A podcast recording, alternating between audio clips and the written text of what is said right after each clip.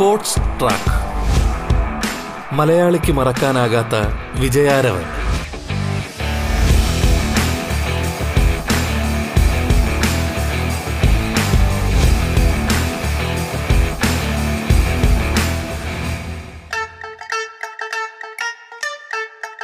നമസ്കാരം പ്രിയ ശ്രോതാക്കളെ, സ്പോർട്സ് ട്രാക്കിലേക്ക് സ്വാഗതം. സ്പോർട്സ് ട്രാക്കിൽ ഇന്ന് പ്രമുഖ ബാഡ്മിന്റൺ താരവും മലയാളിയുമായ വി ദിജുവാണ് അതിഥിയായി പങ്കുചേരുന്നത്.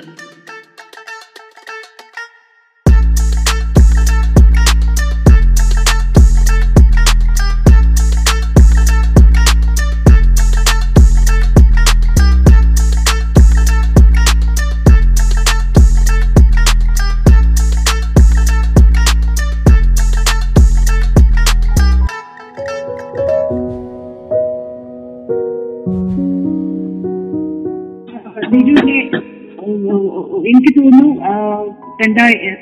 2 വർഷത്തോളാണ് ഇപ്പോഴും കളിക്കുന്നത്. കൃത്യമായി എത്ര വർഷത്തോളം ഇതുവരെ ബാഡ്മിന്റൺ രംഗത്ത് തന്നെ സജീവമായി നിന്നു എന്നാണ് ദീജു കരുതുന്നത്? ഏത് വർഷമാണ് കൃത്യമായി തുടങ്ങിയത്? ചരിത്രം എന്ന് പറയാമോ? എനിക്ക് തോന്നുന്നു ഞാനൊരു 1996 1990 ഞാൻ കളി തുടങ്ങിയത്. എനിക്ക് തോന്നുന്നു ആദ്യത്തെ ടൂർണമെന്റ് ഞാൻ കളിക്കുന്നത് 1993 അപ്പോൾ എനിക്ക് തോന്നുന്നു ഒരു 10-30 കൊല്ലമായിട്ട് ഞാൻ ഈ ബാഡ്മിന്റൺ രംഗത്ത് സജീവമായി തന്നെയുണ്ട്. ഇപ്പോഴും അത് വളരെ നല്ല രീതിയിൽ മുന്നോട്ട് പോകുന്നു. ഇനിയും പറ്റുന്നത്ര കളിക്കാൻ ശ്രമിക്കുക എന്നുള്ളതാണ് ഇപ്പോഴത്തെ ലക്ഷ്യം. സാധാരണഗതിയിൽ ഒരു കായിക താരത്തെ സംബന്ധിച്ചിടത്തോളം അവരുടെ കായിക ജീവിതം എന്ന് പറയുന്നത്, ഇപ്പം ഒരു വനിതാ ബാഡ്മിന്റൺ താരത്തെ എടുത്താലും മറ്റേത് താരത്തെ എടുത്താലും വളരെ കമ്പാരിറ്റീവ്ലി വളരെ കുറവാണ്. 30 വർഷത്തോളം സജീവമായി ബാഡ്മിന്റൺ രംഗത്ത് കളിക്കുന്നു, ഒരുപാട് നേട്ടങ്ങൾ ഉണ്ടാക്കുന്നു എന്ന് പറയുന്നത് ഒരു അസാധാരണമായ ഒരു കാര്യമാണോ ദിജു? അത് വളരെ പരിശ്രമം വേണ്ട ഒരു കാര്യം തന്നെയാണ്. വളരെ പരിശ്രമം ആവശ്യമാണ്. പക്ഷെ നമ്മളിതിൽ ഏറ്റവും ശ്രദ്ധിക്കേണ്ട ഒരു കാര്യം എന്നുള്ളത് ഇഞ്ചുറി ഒന്നും പറ്റാതെ നോക്കുക എന്നുള്ളതാണ്. ഒരുപാട് നന്നായിട്ട് പെർഫോം ചെയ്യുന്ന ആൾക്കാർ ഒരുപാടുണ്ട്. പക്ഷെ അവർ ഇഞ്ചുറി വന്നിട്ട് അവർ പെട്ടെന്ന് തന്നെ സ്പോർട്സിന്റെ ജീവിതത്തിൽ നിന്ന് മാറി നിൽക്കുന്ന ഒരു കാഴ്ച നമ്മൾ ഒരുപാട് കണ്ടിട്ടുണ്ട്. ഇപ്പോൾ നമ്മൾ ഒരു ഉദാഹരണം പറയുന്നത്, ശ്രീകാന്ത് ഒരുപാട് നന്നായിട്ട് പെർഫോം ചെയ്തിരുന്നതാണ് ഒരു 4-5 കൊല്ലം മുന്നേ. പക്ഷെ പെട്ടെന്ന് തന്നെ ശ്രീകാന്തിന്റെ പേര് എവിടെയും നമ്മൾ കേൾക്കാതെയായി. അതൊരു ഇഞ്ചുറി കൊണ്ടാണ് ശ്രീകാന്ത് പെട്ടെന്ന് പെർഫോമൻസ് താഴ്ന്നു പോയത്. ഈ ഒരു ഒളിമ്പിക്സിൽ നമുക്ക് മറ്റൊരു മെഡൽ പ്രതീക്ഷ എല്ലാവരും പ്രതീക്ഷിച്ചിരുന്നത് ശ്രീകാന്തിനെയാണ്. പക്ഷെ ശ്രീകാന്ത് ഈ ഒളിമ്പിക്സിന് ക്വാളിഫൈ പോലും ചെയ്തില്ല എന്നുള്ളതാണ്. അപ്പോൾ ഏതൊരു കായിക താരവും ആദ്യമായി ശ്രദ്ധിക്കേണ്ടത് അവർ തുടക്കം തന്നെ നല്ല രീതിയിൽ ഒരുപാട് കൊല്ലം അവർ ആ ഒരു കായിക രംഗത്ത് നിന്നു പോകുന്നതിന് ആദ്യം ശ്രദ്ധിക്കേണ്ടത് വലിയ ഇഞ്ചുറികളൊന്നും വരാതെ നന്നായിട്ട് പരിശീലിക്കാൻ ശ്രമിക്കുക എന്നുള്ളതാണ്. ദിജുവിനെ സംബന്ധിച്ചിടത്തോളം ഇത്രയധികം വർഷങ്ങൾ കളിച്ചു, നിരവധി മത്സരങ്ങളിൽ വിജയിയായി, നിരവധി ടൈറ്റിൽ വിന്നറുകളായി, അങ്ങനെ ഒരുപാട് നേട്ടങ്ങൾ ദിജുവിന്റെ ജീവിതത്തിൽ ഉണ്ടായിട്ടുണ്ട്. അപ്പം നിരവധി സർക്കാർ തലത്തിലാണെങ്കിലും രാജ്യമാണെങ്കിലും ഒരുപാട് പുരസ്കാരങ്ങൾ നൽകി ആദരിക്കുകയും ചെയ്തിട്ടുണ്ട്. 2014 അർജുന അവാർഡ് ജേതാവായിരുന്നു. അത് കായിക ജീവിതത്തിലെ ഏറ്റവും സുപ്രധാനമായ നിമിഷങ്ങളിൽ ഒന്നായിരിക്കും നിസ്സംശയം തന്നെ പറയാം. എങ്ങനെയാണ് ദിജു അത് ഓർക്കുന്നത് ആ നിമിഷങ്ങൾ? അതിനു മുന്നേ തന്നെ എനിക്ക് അർജുന അവാർഡ് കിട്ടുമെന്ന് ഞാൻ ഒരുപാട് പ്രതീക്ഷിച്ചിരുന്നു. പക്ഷെ എന്തുകൊണ്ടോ അതെനിക്ക് കിട്ടിയില്ല. പിന്നെ 2014 ഞാൻ അപ്ലൈ ചെയ്തിരുന്നു. പക്ഷെ അത് മുന്നത്തെ കൊല്ലങ്ങളൊന്നും നമുക്കത് കിട്ടാതിരുന്നുകൊണ്ട് 2014 കിട്ടുമോ എന്നുള്ളത് എനിക്ക് സംശയമായിരുന്നു. പക്ഷേ ഭാഗ്യവശാൽ അത് 2014 എനിക്കത് അതിന് ഞാൻ അർഹനായത്. ആ ഒരു വർഷം തന്നെ 5 മലയാളികൾക്കാണ് അർജുന അവാർഡ് പുരസ്കാരം കേരളത്തിൽ നിന്നും കിട്ടുകയുണ്ടായത്. അന്ന് നമ്മുടെ സ്പോർട്സ് ഡയറക്ടർ DG ആയിട്ടുണ്ടായിരുന്നത് G Thomson സാറായിരുന്നു. വളരെ സന്തോഷം ഉണ്ടായിരുന്നു. കാരണം അങ്ങനെ ഒരു അവാർഡ് എനിക്ക് കിട്ടി എന്നുള്ളത്, ഒരു അർജുന അവാർഡ് ആണ് എന്ന് പറയുമ്പോൾ തന്നെ വളരെ അഭിമാനം തോന്നുന്ന ഒരു നിമിഷമായിരുന്നു. പക്ഷേ കായിക ജീവിതത്തിലെ ഏറ്റവും മികച്ച പുരസ്കാരങ്ങളിൽ ഒന്നാണത്, രാജ്യം തരുന്ന അർജുന അവാർഡ് നേട്ടം. അതൊരുപാട് വൈകിയാണ് എത്തിയതെന്നുള്ള വിഷമം ഇപ്പോഴും ഉണ്ടെന്ന് തോന്നുന്നു. അങ്ങനെയല്ല, നമുക്ക് ജ്വാലയ്ക്കൊക്കെ കിട്ടിയ ആ ഒരു സമയത്ത് തന്നെ എനിക്കും കിട്ടേണ്ടതായിരുന്നു ശരിക്കും പറഞ്ഞാൽ. കാരണം എനിക്കും ജ്വാലയ്ക്കൊക്കെ ഉണ്ടായിരുന്ന പെർഫോമൻസ് ആ സമയത്ത് സെയിം തന്നെയായിരുന്നു. പക്ഷെ അത് ജ്വാലയ്ക്ക് അന്ന് നൽകിയ സമയത്ത് എനിക്ക് പക്ഷെ കിട്ടിയില്ല. അങ്ങനെയുള്ളൊരു വിഷമം ഉണ്ടായിരുന്നു. പക്ഷെ എന്നിരുന്നാലും ആ ഒരു 2-3 കൊല്ലം കഴിഞ്ഞപ്പോൾ അത് എനിക്ക് കിട്ടി. അതുകൊണ്ട് സന്തോഷം തന്നെ. പിന്നീട് ഒരുപാട് പുരസ്കാരങ്ങൾ, വി രാജ അവാർഡ് 2012, അതിനു മുമ്പ് തന്നെ 2013, പിന്നെ ജിമ്മി ജോർജ് പുരസ്കാരം, ഇതൊക്കെയാണ് പിന്നീട് സാഹിത്യ ജീവിതത്തിൽ തേടി വന്ന സുപ്രധാനമായ അംഗീകാരം. ഇതൊക്കെ തന്നെ ഈ ജീവിരാജ അവാർഡും ജിമ്മി ജോർജ് അവാർഡും പിന്നെ ഒരു യൂത്ത് ഐക്കൺ അവാർഡ്, അങ്ങനെ ഒരുപാട് അവാർഡുകൾ ലഭിക്കുകയുണ്ടായി. അതൊക്കെ നമുക്ക് ഓരോ അവാർഡ് കിട്ടുമ്പോഴും നമ്മൾ നേടിയെടുത്ത ഓരോ കഠിനാധ്വാനത്തിന്റെയും പരിശ്രമത്തിന്റെയും ശ്രമങ്ങൾക്കുള്ള നേട്ടമാണ് ഇതെന്ന് നമുക്ക് ഒരു വിശ്വാസം ഉണ്ടാകും. അത് വളരെ സന്തോഷം തോന്നും ആ സമയങ്ങളിൽ.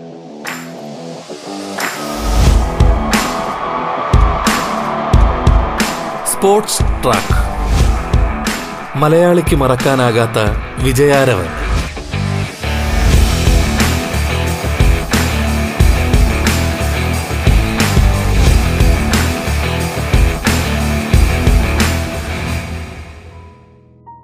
അതുപോലെ തന്നെയാണ് ഇപ്പോൾ കേരളത്തിൽ നിന്നുള്ള മലയാളിയായ ബാഡ്മിന്റൺ താരമാണ്, ഒരുപാട് എക്സ്പീരിയൻസ്ഡ് ആയിട്ടുള്ള താരം തന്നെയാണ്.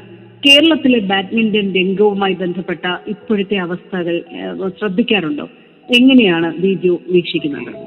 ഒരുപാട് മാറ്റങ്ങളാണ് ഇപ്പം കേരളത്തിൽ ബാഡ്മിന്റൺ ഉള്ളത്. ഞാൻ പറഞ്ഞല്ലോ, ഞാനൊക്കെ പഠിക്കുന്ന കളി തുടങ്ങുന്ന സമയത്ത് ആകെ കേരളത്തിൽ മൊത്തം 4-5 ഇൻഡോർ സ്റ്റേഡിയങ്ങളാണ് ആകെ ഉണ്ടായിരുന്നത്. പക്ഷെ ഇപ്പോൾ അങ്ങനെയല്ലേ, ഇപ്പം മൊത്തം കേരളത്തിൽ നോക്കുകയാണെങ്കിൽ എനിക്ക് തോന്നുന്നു 2,500 സ്റ്റേഡിയങ്ങളെങ്കിലും കേരളത്തിൽ തന്നെ ഉണ്ട്.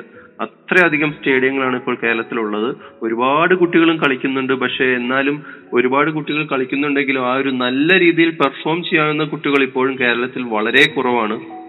അപ്പോൾ അതിൽ ആദ്യം ചെയ്യേണ്ടത് നല്ല ടാലന്റുള്ള കുട്ടികളെ നമ്മൾ കണ്ടെത്തുക എന്നുള്ളതാണ്. ഇപ്പോൾ പിന്നോക്ക ജില്ലയായ ഇടുക്കി, വയനാട് എന്നുള്ള ജില്ലകളിലെല്ലാം ഒരുപാട് ടാലന്റുള്ള കുട്ടികളുണ്ട്. അത് എവിടെയാണ് കുട്ടികളുള്ളതെന്ന് പോലും നമുക്കറിയില്ല. അത് ആദ്യം നമ്മൾ സർക്കാരായാലും ഇതിന് പുറകിലുള്ളവരായാലും ആദ്യം ചെയ്യേണ്ടത് ഇങ്ങനെയുള്ള കുട്ടികളെ കണ്ടെത്തുക എന്നുള്ളതാണ്. അങ്ങനെയുള്ള കുട്ടികളെ, നല്ല ടാലന്റുള്ള കുട്ടികളെ കണ്ടെത്തി അവരെ എല്ലാവരെയും ഒരു കോച്ചിങ് ക്യാമ്പിലേക്ക് എടുത്ത് അവർക്ക് നല്ല മികച്ച രീതിയിലുള്ള പരിശീലനം നൽകി അവരുടെ നല്ല പെർഫോമൻസ് ഉള്ള രീതിയിലേക്ക് കൊണ്ടുവരിക എന്നുള്ളതാണ് നമ്മൾ കായികത്തിന്റെ പുറകിലുള്ള ആദ്യം ചെയ്യേണ്ടത്. പലപ്പോഴും ഇത്തരത്തിലുള്ള ഈ സെലക്ഷൻ പ്രക്രിയകളൊക്കെ എന്ന് പറയുന്നത് പൂർണ്ണമായ അർത്ഥത്തിൽ നടക്കുന്നുണ്ട് എന്നുള്ള വിശ്വാസം ഇപ്പോഴുണ്ടോ? ബാഡ്മിന്റനെ സംബന്ധിച്ചോളം എല്ലാ സെലക്ഷൻ ട്രയൽസും വളരെ പ്രോപ്പറായി തന്നെയാണ് നടക്കുന്നത്. കാരണം ഇതൊരു ഇൻഡിവിജ്വൽ ഇവന്റ് ആണല്ലോ. ഈ സെലക്ഷൻ ട്രയൽസ് കറക്റ്റായി നടക്കാത്തത് ടീം ഇവന്റുകളിലാണ്. അതായത് ഫുട്ബോൾ, വോളിബോൾ, ബാസ്കറ്റ്ബോൾ എന്നുള്ളവരിലൊക്കെയാണ് നമുക്ക് കറക്റ്റായ രീതിയിലുള്ള സെലക്ഷൻ നടക്കാതിരിക്കുന്നത്. ഈ ബാഡ്മിന്റനെ പറ്റി പറയുകയാണെങ്കിൽ ഒരു കുട്ടിക്ക് സെലക്ഷൻ നൽകണമെങ്കിൽ ആ കുട്ടി മറ്റുള്ളവരെ തോൽപ്പിക്കണം എന്നുള്ളതാണ്. അപ്പോൾ നമുക്ക് തന്നെ അറിയാം, ആ കുട്ടി ഒരു കുട്ടിയെ തോൽപ്പിച്ചാൽ ആ കുട്ടിക്ക് സെലക്ഷൻ കിട്ടും, ആ കുട്ടി തോൽക്കുകയാണെങ്കിൽ ആ കുട്ടിക്ക് സെലക്ഷൻ ഉണ്ടാവില്ല. അപ്പൊ അത് നമുക്ക് നേരിട്ട് കാണാൻ പറ്റുന്നതാണ്. പക്ഷെ ഫുട്ബോളും ഇതൊന്നും നമുക്ക് അവരുടെ കളി സംബന്ധിച്ച് കോച്ച് ഒരു തീരെ കളിക്കാത്തൊരു കുട്ടിക്ക് വേണമെങ്കിൽ ആ കോച്ചിനെ സെലക്ട് ചെയ്യാവുന്നതാണ്. നമുക്കൊരു ചോദ്യം ഉത്തരവൊന്നും അതിൽ പറയാൻ പറ്റില്ല. പക്ഷെ ബാഡ്മിന്റനെ സംബന്ധിച്ചോളം അങ്ങനെയല്ല. ഏതൊക്കെ കുട്ടി പെർഫോം ചെയ്യുന്നുണ്ടോ എന്നുള്ളത് നമുക്ക് നേരിട്ട് കാണാൻ സാധിക്കും. സാധാരണഗതിയിൽ ഇപ്പൊ കേരളത്തെ സംബന്ധിച്ചിടത്തോളം ഈ പറഞ്ഞ പോലെ പിന്നോക്ക ജില്ലകളിൽ നിന്നും ഒക്കെ ഒരുപാട് നല്ല ടാലന്റുകളെ ഒരുപക്ഷെ നമുക്ക് കണ്ടെത്താൻ കഴിയും. അവരെ സംബന്ധിച്ചിടത്തോളം ഫിനാൻഷ്യൽ സപ്പോർട്ടും അങ്ങനെയുള്ള കാര്യങ്ങളും വളരെയധികം ആവശ്യമാണ് എന്നുള്ളത് ഒരു യാഥാർത്ഥ്യം നമുക്ക് മുമ്പിലുണ്ട്. പക്ഷെ ബാഡ്മിന്റനെ സംബന്ധിച്ചിടത്തോളം വളരെ എക്സ്പെൻസീവ് ആയിട്ടുള്ള ഒരു മത്സരം കൂടിയാണ്, ഗെയിം കൂടിയാണെന്ന് പൊതുവെ പറയുന്ന ഉണ്ട്. എത്രത്തോളം സപ്പോർട്ട് ഇവർക്കൊക്കെ ലഭിക്കും ബിജു? ഇപ്പം പ്രതിഭയുണ്ടെങ്കിലും ഒരുപക്ഷെ വളരാൻ അനുകൂലമായ സപ്പോർട്ട് നമ്മൾ പുറത്തുനിന്ന് കൊടുത്തില്ലെങ്കിൽ ഒരുപക്ഷെ പലരും ഇങ്ങോട്ട് കടന്നു വരാതെ പാതി വഴിക്ക് നിന്ന് പോകുന്ന ഒരു അവസ്ഥയുണ്ട്, ഉണ്ടാവാറില്ലേ? അത്തരത്തിലുള്ള അതെങ്ങനെയാണ് നമുക്ക് ഓവർകം ചെയ്യാൻ പറ്റുക? എങ്ങനെയാണ് കേരളത്തിലെ ഒരു സാഹചര്യം? ഇപ്പോഴത്തെ സാഹചര്യം മെച്ചപ്പെട്ടിട്ടുണ്ട്, പക്ഷെ ഇനിയും ഒരുപാട് മെച്ചപ്പെടാൻ ഇനിയുമുണ്ട്. അപ്പൊ അതൊക്കെ ചെയ്യേണ്ടത് എനിക്ക് തോന്നുന്നു കായിക വകുപ്പാണ്, കേരളത്തിലെ കായിക വകുപ്പാണ് ഇതെല്ലാം ചെയ്യേണ്ടത്. ഓരോരോ സ്ഥലത്തും കോച്ചിങ് ക്യാമ്പ് സംഘടിപ്പിക്കുകയും ആ കുട്ടികൾ, അവിടെയുള്ള നല്ല കുട്ടികളെ കണ്ടെത്തുവാനുള്ള ചുമതലയെല്ലാം വഹിക്കേണ്ടത് കായിക വകുപ്പും അവരുടെ ബന്ധത്തിലുള്ള വകുപ്പുകളുമാണ്. അപ്പൊ അതവർ വളരെ നന്നായി ചെയ്യേണ്ട ഒരു കാര്യം തന്നെയാണ്. ഇത് 1-2 ദിവസം കൊണ്ട് അവർക്ക് ചെയ്യാൻ പറ്റുന്ന കാര്യമല്ല. ഇതൊരു പ്രോസസ്സായി നടക്കേണ്ടതാണ്. ഈ കോച്ചിങ് സംഘടിപ്പിക്കുന്നതും അവിടെ കുട്ടികളെ കണ്ടെത്തി അവർ കോച്ചിങ് കൊടുക്കേണ്ടതും. എന്നെ സംബന്ധിച്ചോളം ഈ കേരളത്തിൽ ഒരു 4-5 ജില്ലകളിലെങ്കിലും മിനിമം ഒരു നല്ലൊരു കോച്ചിങ് ക്യാമ്പ് സ്റ്റാർട്ട് ചെയ്യേണ്ടതാണ് അവർ. ഇപ്പോഴങ്ങനെ സ്ഥിരമായിട്ടുള്ള ഒരു കോച്ചിങ് ക്യാമ്പ് എവിടെയും നടക്കുന്നില്ല. ഒരു കോച്ചിങ് ക്യാമ്പ് ആദ്യം ഉണ്ടായിരുന്ന ഒരു ഓപ്പറേഷൻ ഉൾബി എന്ന് പറഞ്ഞൊരു ഇതുണ്ടായിരുന്നു. അത് വളരെ നല്ല രീതിയിൽ നടന്നുകൊണ്ടിരുന്നതാണ്. ഞാനും അതിന്റെ ഒരു ഭാഗമായിരുന്നു. പക്ഷെ അത് ഈ ലോക്ക്ഡൌൺ വരുന്നതിന് മുന്നേ തന്നെ അത് അവർ നിർത്തി. പിന്നെ ഇത് ഇപ്പോൾ 2 കൊല്ലമായിട്ട് അത് നിർത്തിയിടിക്കുകയാണ്. അത് ഇപ്പോൾ തുടങ്ങിയിട്ടില്ല. വീണ്ടും ഇനി അത് തുടങ്ങുമെന്നും അറിയില്ല. അപ്പോൾ ഇങ്ങനെ തുടങ്ങുന്ന ഈ ഒരു ഓപ്പറേഷൻ ഉൾബി പോലുള്ള ഒരു കോച്ചിങ് ക്യാമ്പ് സംഘടിപ്പിക്കുന്നത് വളരെ നല്ലതാണ്. അത് ഇനിയും അങ്ങനെയുള്ള ഒരു ക്യാമ്പുകൾ ഇവർ നടത്തണം.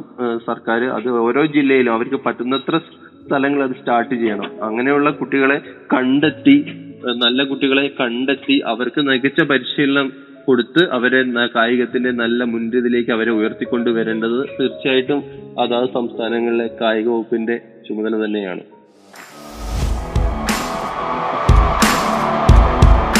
സ്പോർട്സ് ട്രാക്ക്, മലയാളിക്ക് മറക്കാനാകാത്ത വിജയാരവൻ. സ്പോർട്സ് ട്രാക്കിൽ ഇടവേള.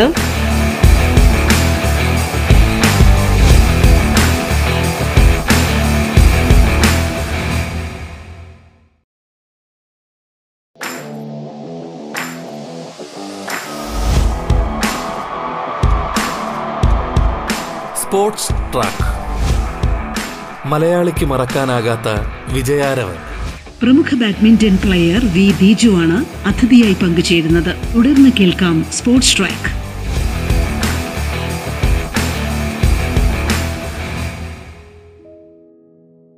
ദിജു ഇപ്പൊ തൃശൂർ സായിയിലാണ്. ദിജുവിനെ പോലെയുള്ള ഒരു കായിക താരം ഒരുപക്ഷെ വളർന്ന ഈ രീതിയിലേക്കൊക്കെ ഉയരങ്ങളിലെത്തിയത് എന്ന് ദിജു തന്നെ സൂചിപ്പിക്കുകയുണ്ടായി.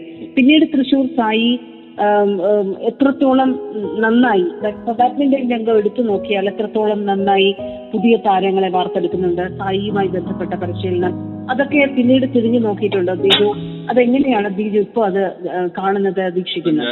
ഞാനത് ഞങ്ങൾ ആ ഒരു 98-99 വരെയാണ് ഞാൻ സായിലുണ്ടായിരുന്നു. ആ വർഷം കഴിഞ്ഞ് പിന്നെ ഞങ്ങളുടെ ഒരു ബാച്ച് പോയ പിന്നെ അത്രയും നല്ല ഒരു പെർഫോമൻസ് ഉള്ള ഒരു ബാച്ച് സായിൽ ഇതുവരെ ഉണ്ടായിട്ടില്ല. അത് അവിടെയുള്ള ആൾക്കാരോട് ചോദിച്ചാൽ തന്നെ നമുക്ക് അറിയാൻ കഴിയും. പിന്നെ ഇപ്പോൾ അത് മാത്രമല്ല, ഇപ്പോൾ ഒരു ദുഃഖകരമായ ഒരു സംഭവം എന്ന് വെച്ചാൽ ഇപ്പോൾ തൃശ്ശൂർ സായിൽ ബാഡ്മിന്റൺ ഇല്ല എന്നുള്ളതാണ്. അത് നിർത്തലായി കഴിഞ്ഞു. 1 കൊല്ലം മുന്നേ അത് സ്റ്റോപ്പ് ചെയ്തു. അങ്ങനെയുള്ള ഒരു ദുഃഖകരമായ വാർത്ത കൂടെ ഉണ്ട്. അപ്പോൾ ഞങ്ങളൊക്കെ ഇപ്പോൾ ശ്രമിക്കുന്നത് ഞങ്ങളെപ്പോലുള്ള ഒരുപാട് കുട്ടികൾ കളിച്ച് ഈ ഒരു രീതിയിലായി തീരാൻ ഏറ്റവും വലിയൊരു സഹായമായി തീർന്നത് തൃശ്ശൂർ സായിയാണ്. അപ്പോൾ അത് ഇപ്പോഴവിടെ ബാഡ്മിന്റൺ നിർത്തുക എന്നുള്ളത് എല്ലാവർക്കും, ഞങ്ങളെ സംബന്ധിച്ചിടത്തോളം എല്ലാവർക്കും ദുഃഖകരമായൊരു വാർത്തയാണ്. അപ്പോൾ ഞങ്ങളെല്ലാം ഇപ്പോഴും ശ്രമിക്കുന്നത് ആ നിർത്തിയ ബാഡ്മിന്റൺ വീണ്ടും തുടങ്ങാൻ എന്തെങ്കിലും സാഹചര്യം ഉണ്ടോ എന്നുള്ളതാണ് ഞങ്ങൾ ശ്രമിക്കുന്നത്. അതിനുവേണ്ടി ഇപ്പോൾ ശ്രമിച്ചുകൊണ്ടിരിക്കുകയാണ്. ബിജു, അതുപോലെ തന്നെയാണ് ഇപ്പൊ നിലവിൽ എനിക്ക് തോന്നുന്നു ബാഡ്മിന്റണുമായി ബന്ധപ്പെട്ട് കലൂർ രാജ്യാന്തര സ്റ്റേഡിയത്തിനോടനുബന്ധിച്ചാണ് ഒരു ബാഡ്മിന്റൺ അക്കാദമി വളരെ സജീവമായി പ്രവർത്തിക്കുന്നതെന്ന് എനിക്ക് തോന്നുന്നു. വളരെ ഒരുപാട് സപ്പോർട്ടുകൾ കൊടുത്തുകൊണ്ട് കായിക താരങ്ങൾക്ക് ഒരുപാട് സപ്പോർട്ട്, ഫിനാൻഷ്യൽ സപ്പോർട്ടൊക്കെ കൊടുത്തുകൊണ്ട്. കടവന്ത്രയിൽ രാജീവ് ഗാന്ധി ഇൻഡോർ സ്റ്റേഡിയത്തിലാണ് കടവന്ത്രയിൽ ഇപ്പൊ പ്രവർത്തിക്കുന്നുണ്ട്. അതല്ലാതെ ഇപ്പം അത് എത്രത്തോളം സക്സസ്ഫുൾ ആണ് ബിജു? അത് എത്രത്തോളം അടുത്തറിയാം ബിജുവിനെ സംബന്ധിച്ചിടത്തോളം? വളരെ നല്ല രീതിയിലാണ് അത് അവർ ചെയ്യുന്നത്. രാജീവ് ഗാന്ധി ഇൻഡോർ സ്റ്റേഡിയത്തിൽ അതിന്റെ സംഘാടകർ വളരെ വളരെ നന്നായിട്ടുള്ള മികച്ച രീതിയിൽ തന്നെയാണ് അവിടെ അവർ ബാഡ്മിന്റന് വേണ്ടി ചെയ്യുന്നത്. ബാഡ്മിന്റൺ മാത്രമല്ല, അവിടെ നടത്തുന്ന ഓരോ സ്പോർട്സിനും വളരെ നല്ല രീതിയിൽ ആണ് അവിടുത്തെ രാജീവ് ഗാന്ധി സ്റ്റേഡിയത്തിലെ സംഘാടകർ ചെയ്യുന്നത്. അതിന്റെ അവിടെ റെഗുലർ കോച്ചിങ് ക്യാമ്പുകൾ നടക്കുന്നുണ്ട്. ബാഡ്മിന്റൺ ആയാലും ടേബിൾ ടെന്നീസ് ആയാലും ക്രിക്കറ്റ് ആയാലും ഫുട്ബോൾ ആയാലും എല്ലാത്തിനും അവിടെ റെഗുലർ കോച്ചിങ് ക്യാമ്പുണ്ട്. അപ്പോൾ ഇവിടെ ഈ കൊച്ചിയിലുള്ള കുട്ടികൾക്കെല്ലാം വളരെ നല്ല ഒരു പിന്തുണയാണ് രാജീവ് ഗാന്ധി ഇൻഡോർ സ്റ്റേഡിയം നൽകുന്നത്. ഇതുപോലെയുള്ള ഒരു സ്റ്റേഡിയവും ഇതുപോലെ കോച്ചിങ് ക്യാമ്പ് നടക്കുന്ന ഒരു സ്റ്റേഡിയം കേരളത്തിൽ വേറെ എവിടെയും ഇല്ല. അപ്പോൾ ഇതുപോലെയുള്ള ഒരു സ്റ്റേഡിയവും ഇതുപോലെയുള്ള കോച്ചിങ് ക്യാമ്പുകളും വന്നാൽ മാത്രമേ കേരളത്തിന്റെ കായിക പെർഫോമൻസ് ഇനിയും ഒരുപാട് ഉയർന്ന നിലയിൽ എത്താൻ സാധിക്കുകയുള്ളൂ. അതുപോലെ തന്നെയാണ് ഞാൻ മുമ്പ് സൂചിപ്പിച്ചതുപോലെ വലിയ എക്സ്പെൻസീവ് ആയിട്ടുള്ള ഒരു മത്സരം കൂടിയാണ് ബാഡ്മിന്റൺ. അത് തെരഞ്ഞെടുക്കുമ്പോൾ നമ്മൾ അതിന്റെ എക്സ്പെൻസസ് പലതും പേഴ്സണലി വഹിക്കേണ്ടി വരാറുണ്ട്. അങ്ങനെയല്ലേ ബിജുവിനെ സംബന്ധിച്ചിടത്തോളവും എക്സ്പീരിയൻസ്? അതെ അതെ അതെ. അപ്പൊ നമ്മൾ ആദ്യമായി ചെയ്യേണ്ടത്, അതെ ഞാൻ പറഞ്ഞല്ലോ, ആദ്യം ഈ അച്ഛനമ്മ തീരെ സാഹചര്യം ഇല്ലാത്ത പേരൻസ് ഉണ്ടെങ്കിൽ അവരുടെ കുട്ടികൾ കോച്ചിങ് ക്യാമ്പിൽ ഉണ്ടെങ്കിൽ ഒരിക്കലും പൈസയുടെ അഭാവത്തിൽ ഒരിക്കലും ഒരു കുട്ടി കോച്ചിങ് ക്യാമ്പ് നിർത്തുന്ന ഒരവസ്ഥ ഇതുവരെ ഉണ്ടായിട്ടില്ല. അവർ അങ്ങനെയുള്ള കുട്ടികളെ നമ്മൾ കണ്ടെത്തി അവർക്ക് ഒരു ബാക്കപ്പിന് വേണ്ടിയിട്ട് എന്തെങ്കിലും ഒരു സ്പോൺസർഷിപ്പോ അല്ലെങ്കിൽ അതിനുള്ള ഒരു സാഹചര്യങ്ങൾ ഞങ്ങൾ തന്നെ കണ്ടെത്തി നൽകുന്നതാണ്. അത് അങ്ങനെയുള്ളൊരു ടീം അതിനുവേണ്ടി വർക്ക് ചെയ്യുന്നത് തന്നെയുണ്ട്. നമ്മൾ അതിന് നല്ല രീതിയിലുള്ള ഒരു സ്പോൺസറെ കണ്ടെത്തുകയും അവരെ കൊണ്ട് ഒരു 4-5 കുട്ടികളെ സ്പോൺസർ ചെയ്യിപ്പിക്കുകയും ഒക്കെ നമ്മൾ ഇവിടെ ചെയ്യുന്നുണ്ട്. അതായത് ദിജു, അതെങ്ങനെയാണ് അത് വ്യക്തമായിട്ട് പറയാമോ? ഇപ്പൊ അങ്ങനെ ഒരു കുട്ടികളെ നിങ്ങൾ എങ്ങനെയാണ് കണ്ടെത്തുന്നത്? അതായത് നമ്മളിപ്പോൾ തീരെ വീട്ടിൽ കഴിവില്ലാത്തൊരു കുട്ടിയാണെങ്കിൽ ഇൻ കേസ് ഒരു റാക്കറ്റോ അല്ലെങ്കിൽ ഒരു ഷൂസോ അവർക്ക് മേടിച്ചു നൽകാൻ അവർക്ക് അതിനുള്ള കഴിവില്ല എന്നുണ്ടെങ്കിൽ തീർച്ചയായിട്ടും നമ്മൾ അത് ഏറ്റെടുക്കുകയും അതിന് യോണക്സോ അല്ലെങ്കിൽ ലീനിങ് എന്നുള്ള കമ്പനികളാണ് ബാഡ്മിന്റണിൽ ഏറ്റവും കൂടുതലായിട്ടുള്ളത്. അവരുടെ കമ്പനിയുടെ അവരുടെ സംഘാടകരുമായി ഞങ്ങൾ സംസാരിച്ച് അവർ കുട്ടി ഇങ്ങനൊരു കുട്ടി ഞങ്ങളുടെ കൂടെയുണ്ട്, അപ്പോൾ നിങ്ങൾക്ക് ആ കുട്ടിക്ക് എന്ത് നൽകാനാകുമെന്ന് ഞങ്ങൾ അവരെ ധരിപ്പിക്കും. മാത്രമല്ല അത് അവർ നല്ല രീതിയിൽ തന്നെ അവരെടുത്ത് ആ കുട്ടിക്ക് വേണ്ടിയുള്ള റാക്കറ്റ്, ഷൂസ് അതിനു വേണ്ടിയുള്ള എല്ലാ സാധനങ്ങളും ഇങ്ങനെയുള്ള കമ്പനികൾ അവർക്ക് കൊടുക്കുന്നതാണ്. അങ്ങനെ ഒരുപാട് കുട്ടികൾ ഇപ്പോഴും ഇവിടെയുണ്ട്. അങ്ങനെ സാഹചര്യങ്ങൾ കഴിവ് കുറയുള്ള കുട്ടികൾക്ക് ഒരുപാട് നല്ല രീതിയിലുള്ള സ്പോൺസർഷിപ്പുകൾ അവർ ചെയ്തു കൊടുക്കുന്നുണ്ട്.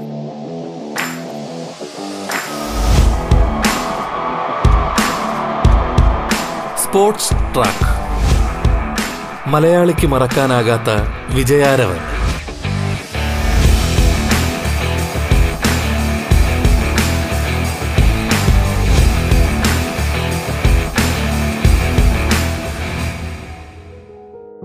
ദിജു, ഞാനൊന്ന് ചോദിച്ചോട്ടെ, ഇപ്പൊ ദിജുവിനെ സംബന്ധിച്ചിടത്തോളം കരിയറിന്റെ തുടക്കത്തിൽ അതിന്റെ ചിലവൊക്കെ വ്യക്തിപരമായിട്ടാണ് പക്ഷെ ദിജു വഹിച്ചിട്ടുണ്ടാവുക.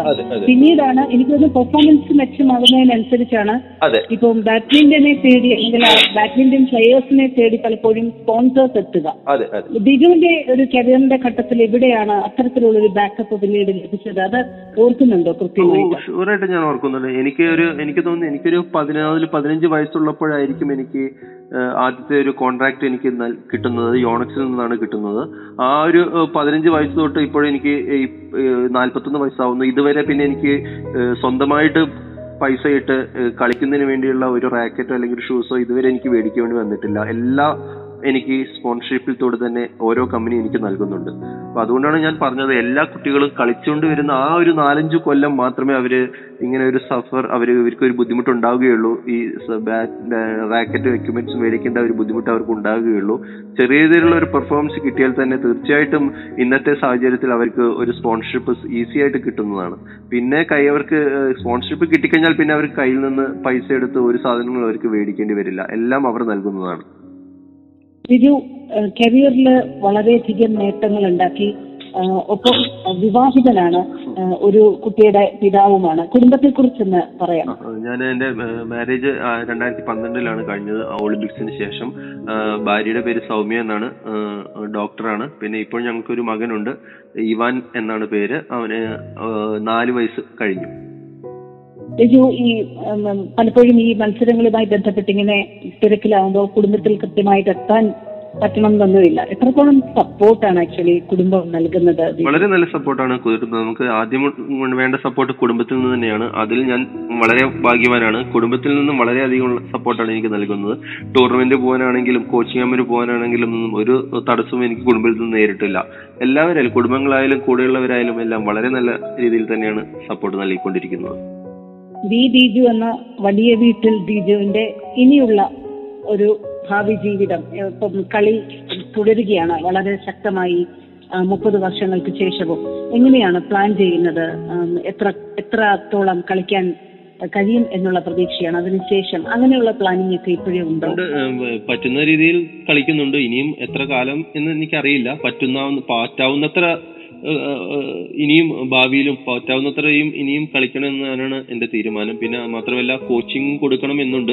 അത് ഓൾറെഡി ചെറിയ ഇതിൽ ഞാൻ തുടങ്ങിക്കഴിഞ്ഞു. ഇപ്പോൾ ഞാൻ പറഞ്ഞില്ല, ഓപ്പറേഷൻ ഉൾബി എന്നുള്ളൊരു സംരംഭം ഉണ്ടായിരുന്നു. പക്ഷെ അതിൽ ഞാനും ഒരു കോച്ചായിരുന്നു. പക്ഷെ അത് ഇപ്പോൾ നിർത്തുകയുണ്ടായി. ഇപ്പോൾ ഞാൻ ചെയ്യുന്നത് എന്താണെന്ന് വെച്ചാൽ സ്വന്തം രീതിയിൽ പ്രാക്ടീസ് ചെയ്യുന്നുണ്ട്. അതോടൊപ്പം തന്നെ ഗോപി ചന്ദിൻ്റെ കീഴിലുള്ള ഒരു കോച്ചിങ് ക്യാമ്പ് ഇവിടെ സ്റ്റാർട്ട് ചെയ്തിട്ടുണ്ട്.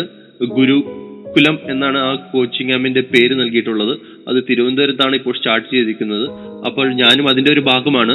അപ്പോൾ ഞാനത് മാസത്തിലൊരു 10 ദിവസം ഞാൻ തിരുവനന്തപുരത്ത് പോയി നിൽക്കും. അവിടെയുള്ള കോച്ചിങ്ങിന് വേണ്ടിയിട്ട് ഒരു 60 കുട്ടികൾ അവിടെ ഓൾറെഡി അത് സെലക്ട് ചെയ്തിട്ടുണ്ട്. കോഴിക്കോടും അത് സ്റ്റാർട്ട് ചെയ്യാൻ പ്ലാൻ ഉണ്ട്. ഇപ്പോഴത് തിരുവനന്തപുരത്താണ് തുടങ്ങിയിട്ടുള്ളത്. അപ്പോൾ ഈ ഒരു 10 ദിവസം ഞാനല്ലാതെ വേറെയും കോച്ച് ഒരു 4-5 കോച്ചുകൾ അതിൽ ഉണ്ട്. അപ്പം ഇത് തിരുവനന്തപുരത്ത് ടോസ് അക്കാഡമി എന്നുള്ള ഒരു സ്റ്റേഡിയവുമായി കൂടി ചേർന്നാണ് ഈ ഗുരുകുലം കോച്ചിങ് ക്യാമ്പ് തുടങ്ങിയിട്ടുള്ളത്. അപ്പോൾ ഞാനിപ്പോൾ അതിൻ്റെ ഒരു ഭാഗമാണ്. അപ്പോൾ അതിലുള്ള കുട്ടികളെ ഞാൻ കോച്ചിങ് ചെയ്ത് പരിശീലിപ്പിച്ച് വരികയാണ് ഇപ്പോൾ.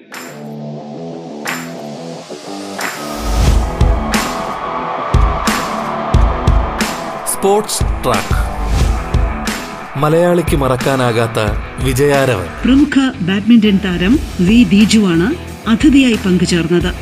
സ്പോർട്സ് ട്രാക്ക് പൂർണ്ണമാകുന്നു. നമസ്കാരം.